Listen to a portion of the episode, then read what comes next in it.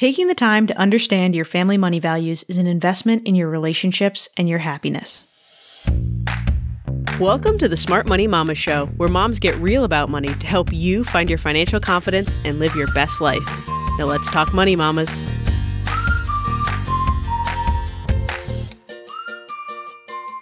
Hey there, mamas. I'm your host, Chelsea Brennan, and today we're talking about family, namely, the importance of defining your family money values and beliefs. When you're part of a family, in your relationship with your partner, your role as a parent, or even outside your immediate home as a sibling or a daughter, you know we're not making money decisions in a vacuum. We can work on our own money mindset, think about our goals and values. We can determine what thriving means for us and go after it. And there's power in that. We all have some level of control over our financial situation. But often, someone else has a say too, and their thoughts and beliefs matter. For the month of May, we're talking about how family influences our finances, how you can manage careers when you and your partner both work, how to raise independent, confident kids, handling your money with aging parents, and more. Because once you start doing the work on your money mindset and your true goals, you have to consider how to combine your vision and beliefs with the other people in your life. Let me give you an example. One of the most common questions I get from moms in our community is, how do I get my partner on board? That can be on board with getting out of debt, saving more for retirement, changing careers, you name it really. They've learned and gotten excited about a journey, but as soon as they start implementing their ideas, they're getting pushback, and it's discouraging. And the second part of that is almost always how do I explain to my kids the changes we're making? Or how do I help them avoid getting stuck in the same situation I'm in now in the future? We want our loved ones to understand, to have buy in, to be on our team, and work together towards a shared goal. For that, open and honest communication is paramount, as it is with almost all aspects of life. But since we're not going to agree on everything, I believe all families need to know their shared value system, so money conversations of all kinds can be grounded in the places where you do agree.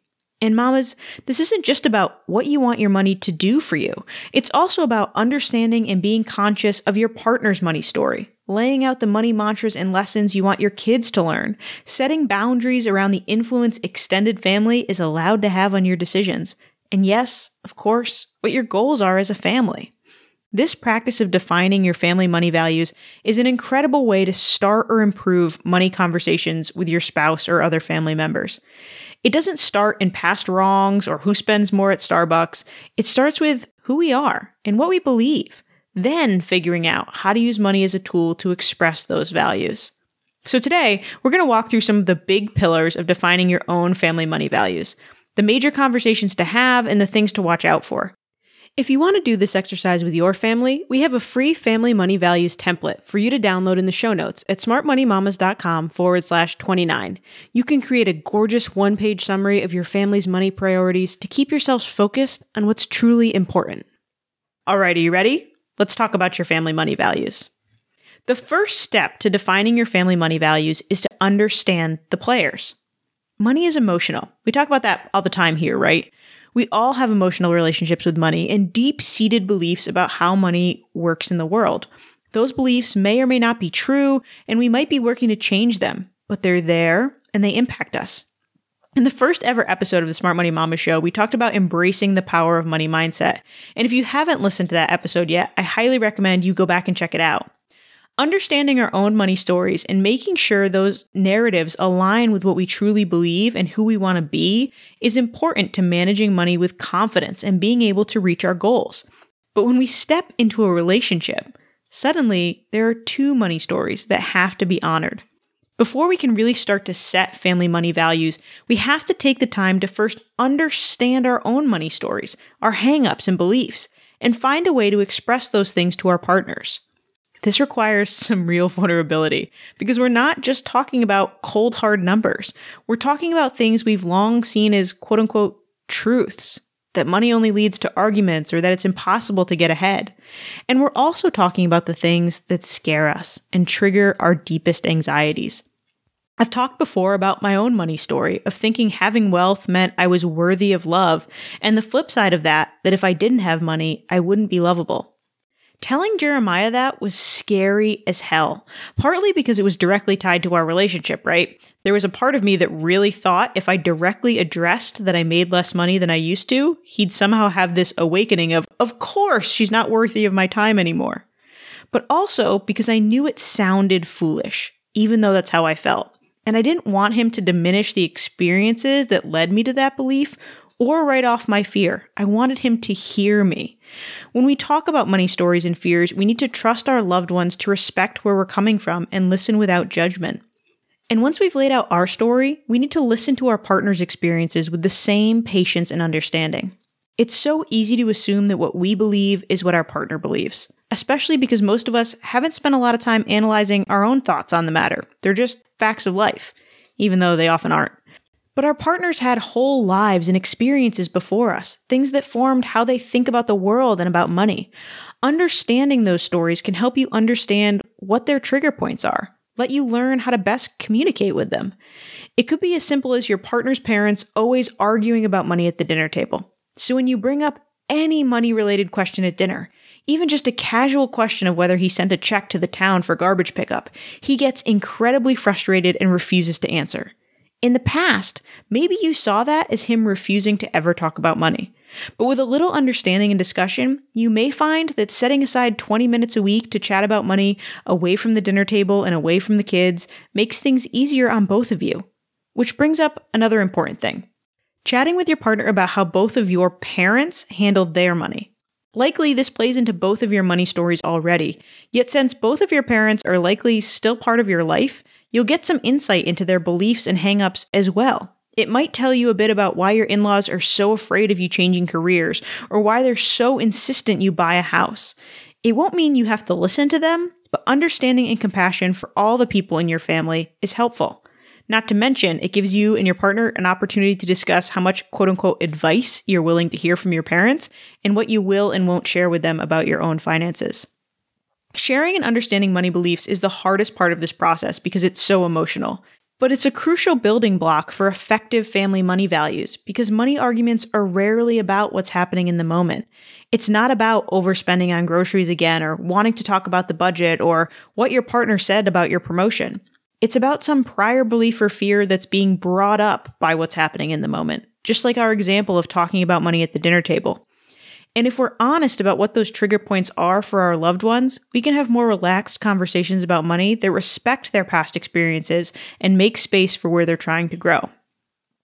Now that we understand our partners and our loved ones, it's time for our second step talking about values. What matters most to you?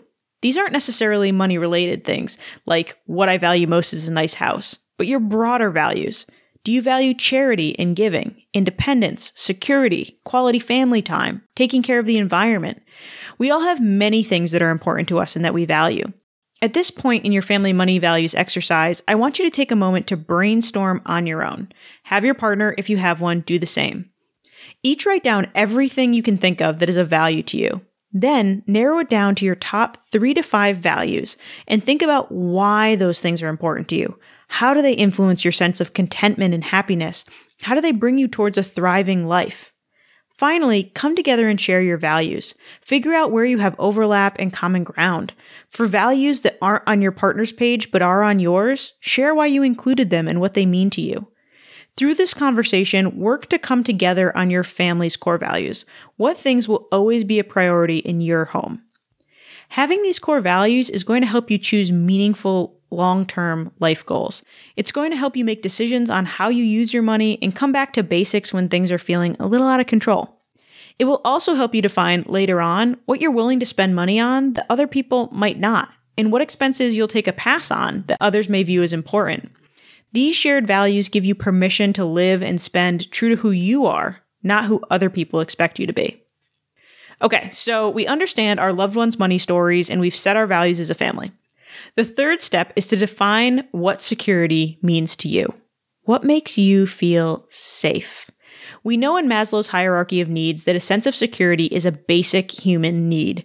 For us to grow and thrive, we have to first feel safe. And this actually comes before love and belonging, which is why when we don't feel secure, our relationships suffer. We make bad decisions. We lash out and pick fights. We hide things that we probably shouldn't. According to a survey from creditcards.com, almost one in five Americans are hiding a checking, savings, or credit card account from their partner. One in five. If we want to have a stable relationship with our partner that doesn't lead to unnecessary money fights or hidden checking accounts, we have to make sure we both feel safe and secure. This is the time to identify what you need for financial security. This could be a certain size emergency fund, stable housing, your own career, not being in consumer debt, or even two weeks of groceries consistently in the fridge. For some people, especially those who have faced financial abuse in the past, it might mean having your own checking account with some extra cash in it, just in case. Having a security discussion in defining your family money values can make expressing those needs not about not trusting and loving your partner or wanting to hide something from them, but instead make it about how your partner respecting those needs helps you heal past hurts. Lay out what security looks like for your family and commit to respecting those minimum boundaries and not making choices that sacrifice those basics.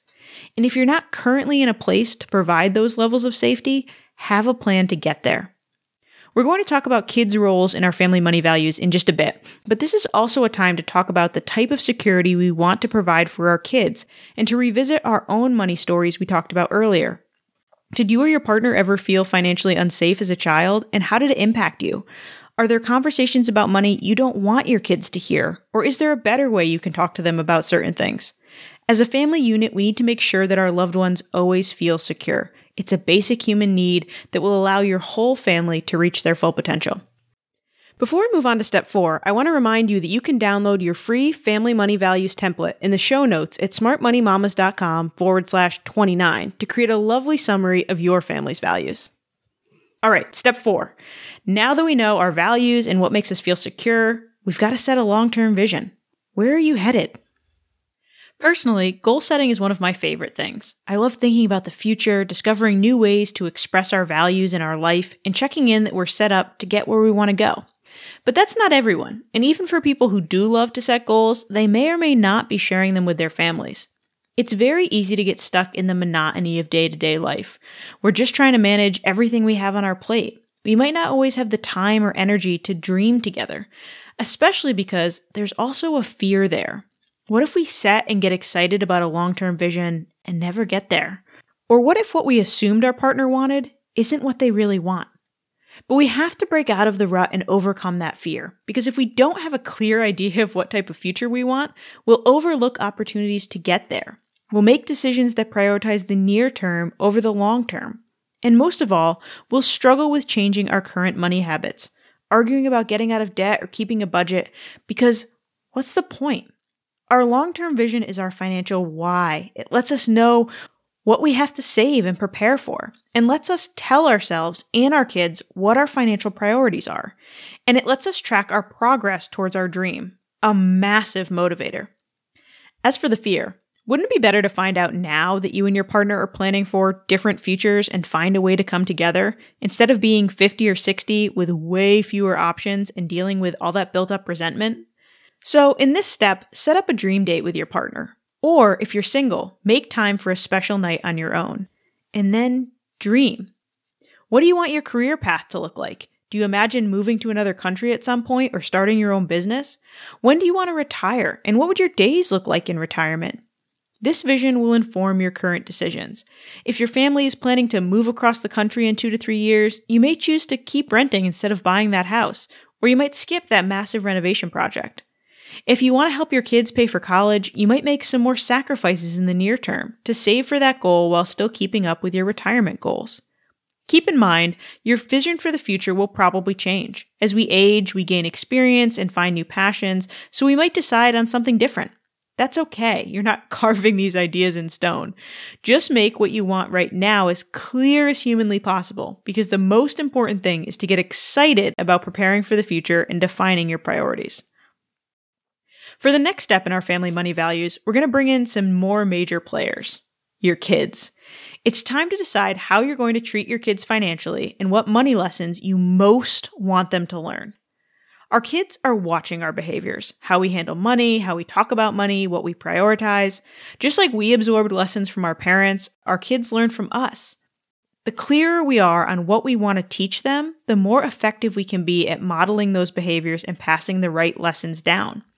But this is yet another place where, if you have a partner, you need to discuss and get on the same page. People have radically different beliefs about how to handle money with kids, not surprisingly.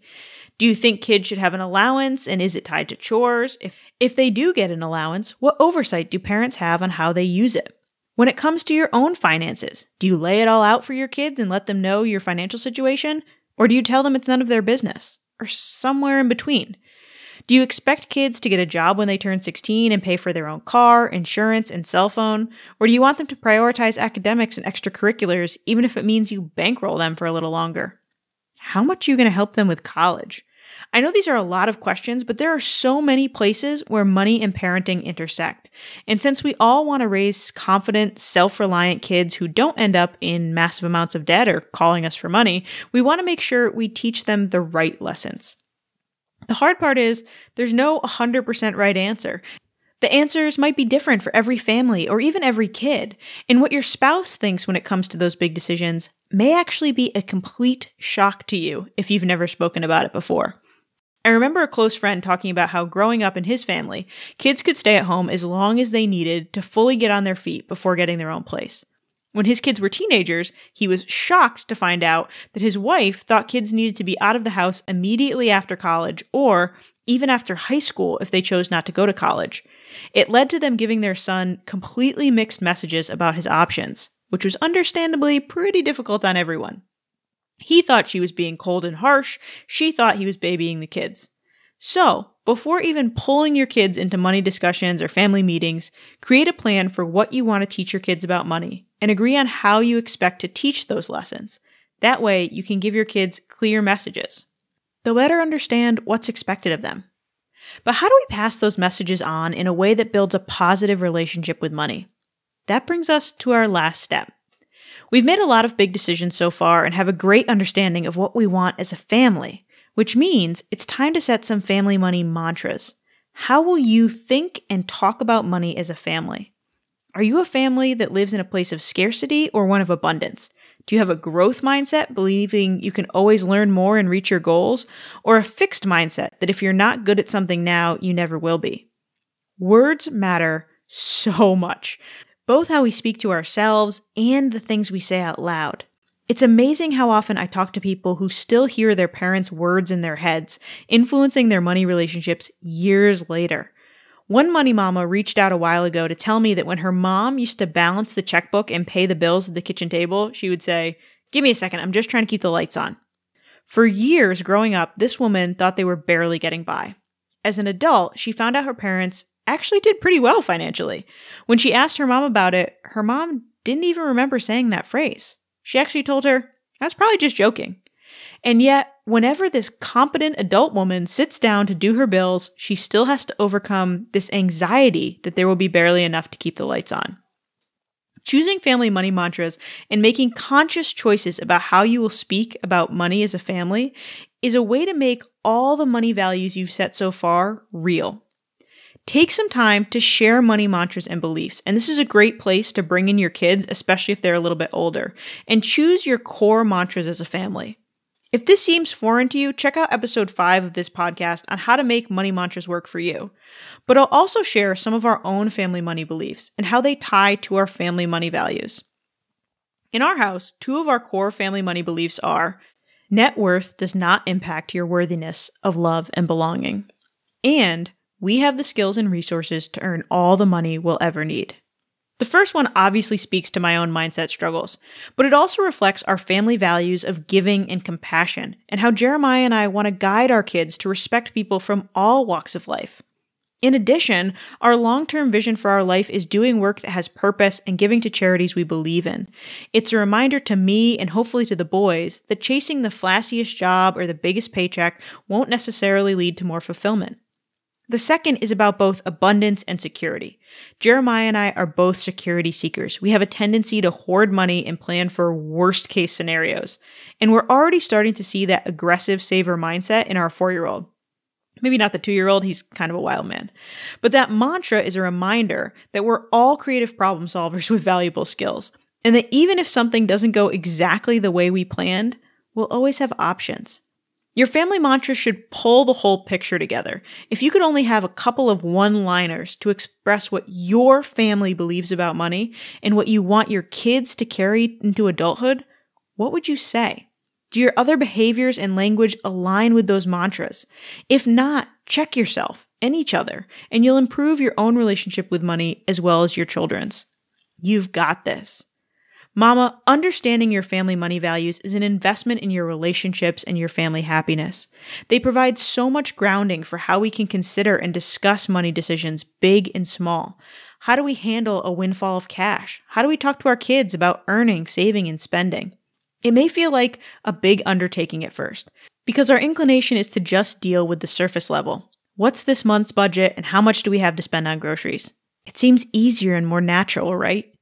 But if we want our family to have buy in on our long term goals and to appropriately understand and manage the emotional aspects of money so our conversations are more compassionate, we need to set that foundation of shared family money values. So let's do a quick recap of how we do that because we went over a ton of stuff today. One, we have to understand the players. Take time to understand your money history and beliefs. If you're in a relationship, share those things with your partner and listen without judgment to their money story. Two, identify your life values. What matters most to you? What defines you as a person and as a family? Three, create security for all involved. You and your partner need to define what makes you feel safe financially so that you can consistently provide that for each other. Four, set your long term vision. Know where you're headed and what your priorities are. Five, determine how you want to handle money with your kids. What are you looking to teach them and what support will you provide as they get older? And finally, sixth, choose your family money mantras. How will you commit to talking about money to each other and to yourself? When we have a shared value system and money narrative, we're connected. Everyone knows what's important and how we make decisions. You'll have focus. Mamas, thank you so much for joining me today to talk about determining your family money values. I hope you're feeling confident in the steps you can take to get on the same financial page with your loved ones. As a reminder, you can view the full show notes of this episode and download your free copy of our Family Money Values template in the show notes at smartmoneymamas.com forward slash 29. Thank you again for listening to the Smart Money Mama show. I love and appreciate you. Keep talking money, Mama. I'll see you next time.